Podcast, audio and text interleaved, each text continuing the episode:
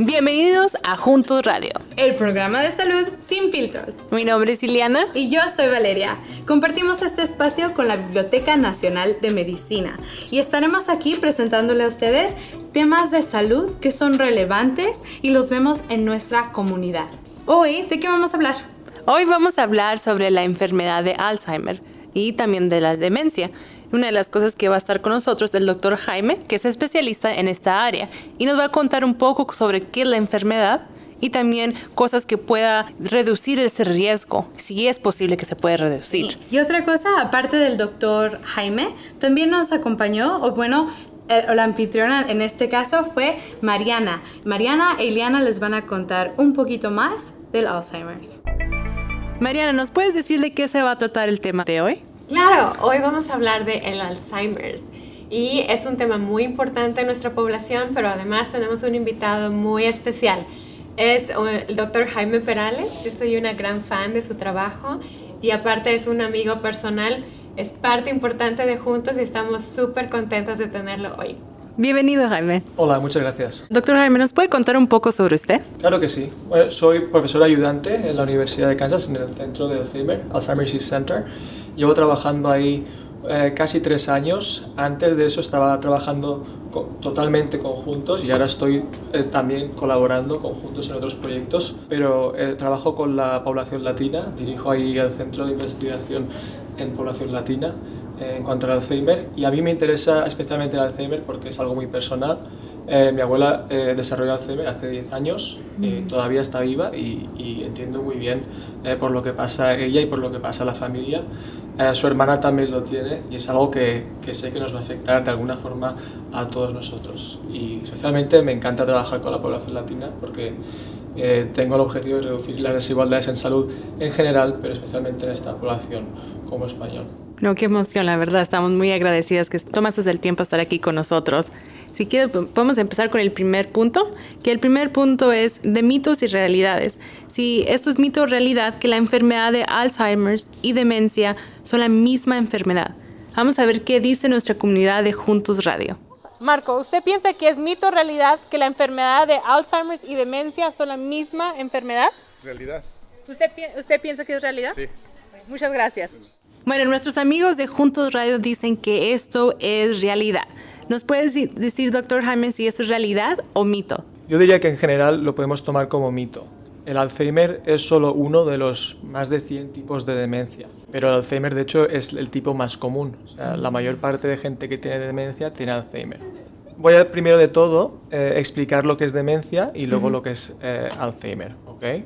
Por demencia entendemos muchos tipos diferentes de enfermedades del cerebro que lo que tienen en común es que afectan la memoria y eh, lo que llamamos cognición o el pensamiento. Estos problemas de memoria y pensamiento afectan a la vida diaria. Por ejemplo, nos afectan a cómo desarrollamos el trabajo, no poder cocinar bien o no poder eh, seguir conduciendo bien, teniendo más riesgos, etc. O sea, son problemas de memoria y pensamiento que afectan a la vida diaria. Eh, como dije antes, el Alzheimer es solo uno de esos tipos. Lo que pasa con el Alzheimer es que estos problemas de memoria se desarrollan poquito a poco. Empiezan con un síntoma pequeño al principio y con el tiempo van empeorando más y más. Hasta que hay un momento que por desgracia la persona va a tener que estar postrada en la cama completamente dependiente de, que le ayuden a comer, a ducharse, etc. Oh, eh, como un síntoma al principio es muy difícil detectarlo porque es algo pequeño y se va creciendo con el tiempo al principio puede ser más complicado y al principio son cosas como olvidarse que comí ayer, que nos puede pasar a todos, pero a las personas con Alzheimer les van pasando cada vez más. Ah, ok, muy interesante. Y bueno, el segundo punto que tenemos es la enfermedad del Alzheimer es una parte normal del envejecimiento. Vamos a ver qué dijeron nuestros amigos. Aquí estamos con Madeira. ¿Nos puedes decir si la enfermedad Alzheimer es parte normal de envejecer? ¿Usted piensa que es mito o realidad? Ah, yo digo que es realidad. Vamos a ver qué es. Eh, la enfermedad de Alzheimer no es una parte normal del envejecimiento. No todo el mundo que tiene Alzheimer va a desarrollar Alzheimer. A partir de los 65 años, o sea, gente con 65 años y más, aproximadamente una persona de cada 10 tiene Alzheimer o otras demencias. Sin embargo, a, a los 90 este porcentaje aumenta. Sería digamos, 4 de cada 10. O sea, a medida que nos hacemos mayores sí que es más probable, pero no quiere decir que todo el mundo lo vayamos a tener. Y también es una enfermedad, no solo porque todo, no todo el mundo lo va a desarrollar, sino porque además eh, pensamos que hay formas en las que podemos reducir este riesgo, de las que seguro que hablaremos más adelante. Por ejemplo, mantener lo que es el corazón sano. O sea, como viejitos sí es normal que se nos olviden algunas cosas, pero hay un límite donde... Bueno, de hecho, a partir de los 30 años ya vamos perdiendo algunas facultades de memoria. No es solo los viejitos simplemente y ya está. pero sí, uh, con el tiempo vamos perdiendo algunas cosas, pero hay unas cosas que incluso mejoran. Por ejemplo, el vocabulario aumenta con el tiempo, ¿no? independientemente de lo mayor que se haga uno. Ahora, si tienes Alzheimer, seguramente el vocabulario va a empeorar también. Uh -huh. Pero hay mucha gente que a los 90 sabía más vocabulario que a los 30, por ejemplo. Eso es, eso es completamente normal también. Y hay una cosa que es eh, la sabiduría, que las personas mayores son las que más saben de todo esto, las que mejor lo llevan. Entender situaciones sociales, cómo tomarse un problema que has tenido, no tomárselo tan en serio, por ejemplo. Eso se hace mejor cuando se es mayor. Sin duda, ¿no? Muchas lecciones que podemos aprender de ellos. Claro sí. que sí. Juntos Radio regresa en un momento después de este mensaje especial. ¿Se ha dado cuenta que no todos los tratamientos nos funcionan a todos de la misma manera? Esto es porque no todas las personas son iguales. Sin embargo, la mayoría de los tratamientos no parecen ser diferentes. Antes no contábamos con la información suficiente para personalizar los tratamientos. Ahora sí, con programas como All of Us, basado en la medicina de precisión, que nos permite desarrollar tratamientos para las necesidades de cada persona. Para más información, visite la página joinallofus.org, que encontrará en las notas de este episodio. Ahora regresamos con Juntos Radio.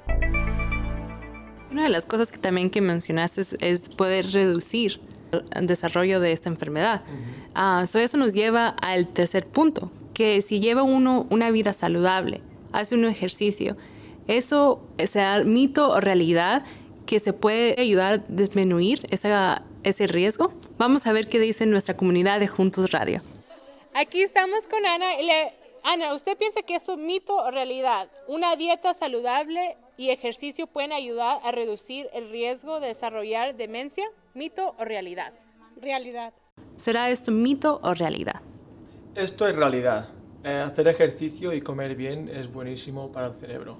De hecho, lo que decimos siempre en el centro de Alzheimer es lo que es bueno para el corazón es bueno para el cerebro también. Y sé que mucha gente ha oído hablar de qué es comer bien y qué es hacer ejercicio como toca, pero lo voy a, lo voy a enfatizar un poco. En cuanto a comer, eh, se suele hablar de la dieta mediterránea, que es comer más frutas, más verduras, eh, menos azúcar, menos sal y menos grasa. Y cuando hablamos, por ejemplo, de azúcar, no solo hablamos de poner azúcar a la comida, sino que hay muchas bebidas, por ejemplo, la cola, por ejemplo, o, o se le puede poner a veces mucho azúcar a la horchata, que mm. sé que gusta, gusta mucho en la claro. comunidad latina, ¿no? Pues cuanto menos pongan eso, pues va a ser mejor para ti. Um, en cuanto al ejercicio, solemos decir que unos 20 a 30 minutos al día es de ejercicio de intensidad moderada. Por intensidad moderada es que nos haga respirar un poquito más fuerte que habitual cuando no estamos haciendo ejercicio. Eh, para gente joven esto puede ser correr, jugar a fútbol, eh, nadar. Para gente ya más mayor, pues uh, caminar a un, a un ritmo más, un poquito más rápido que habitual o, eh, o, bailar algunos bailes como el cha-cha-cha, mm. que son más tranquilitos, que le gusta a la gente mayor. También sé que hay gente que le gusta el tai chi. En algunos centros eh, de los que habitualmente voy, de gente mayor, les gusta mucho la zumba también. Oh, wow. Ah, la zumba realmente es algo que, que a todos nos encanta, ¿verdad? Y, y sé, no, que hay sí. gente, sé que hay gente que puede tener artritis, por ejemplo, y le cueste más, oh. no, o por ejemplo las piernas, y no puede hacer cosas demasiado con las piernas. Hay ejercicios que se pueden hacer desde la silla misma, como levantar pesas. Y todos estos ejercicios pueden ayudar a prevenir o a postergar. Ayudan, pueden ayudar todos los estudios, bueno, muchos estudios que vemos dicen que pueden ayudar a reducir el riesgo de Alzheimer y otras demencias. Bueno, el, el, el cuarto punto que tenemos es una caída o un golpe en la cabeza puede aumentar mi riesgo de desarrollar demencia. ¿Mito o realidad?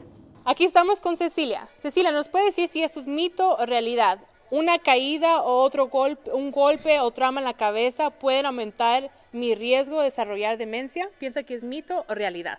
Ah, realidad. realidad. Cecilia piensa que es realidad. Nuestros amigos nos dijeron que es realidad. Pues exactamente realidad. Ahí lo, ahí lo dirán bien. Eh, de hecho, existe un tipo de demencia especialmente para eso, que se llama demencia pugilística. No sé si conocen la palabra pugil.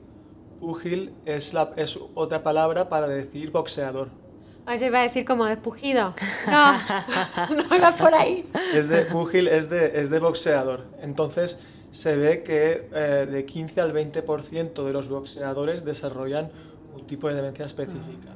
Que ahora también se está viendo cada vez más en jugadores de fútbol americano. Sí, lo que iba a decir, que cada vez se ven más y más y más casos. Exactamente, pues es bastante común en gente que básicamente se da golpes continuados en la cabeza. Creo que también escuché incluso de fútbol gente que remata mucho de cabeza, pero quizás es menos común que los otros dos deportes que he dicho anteriormente.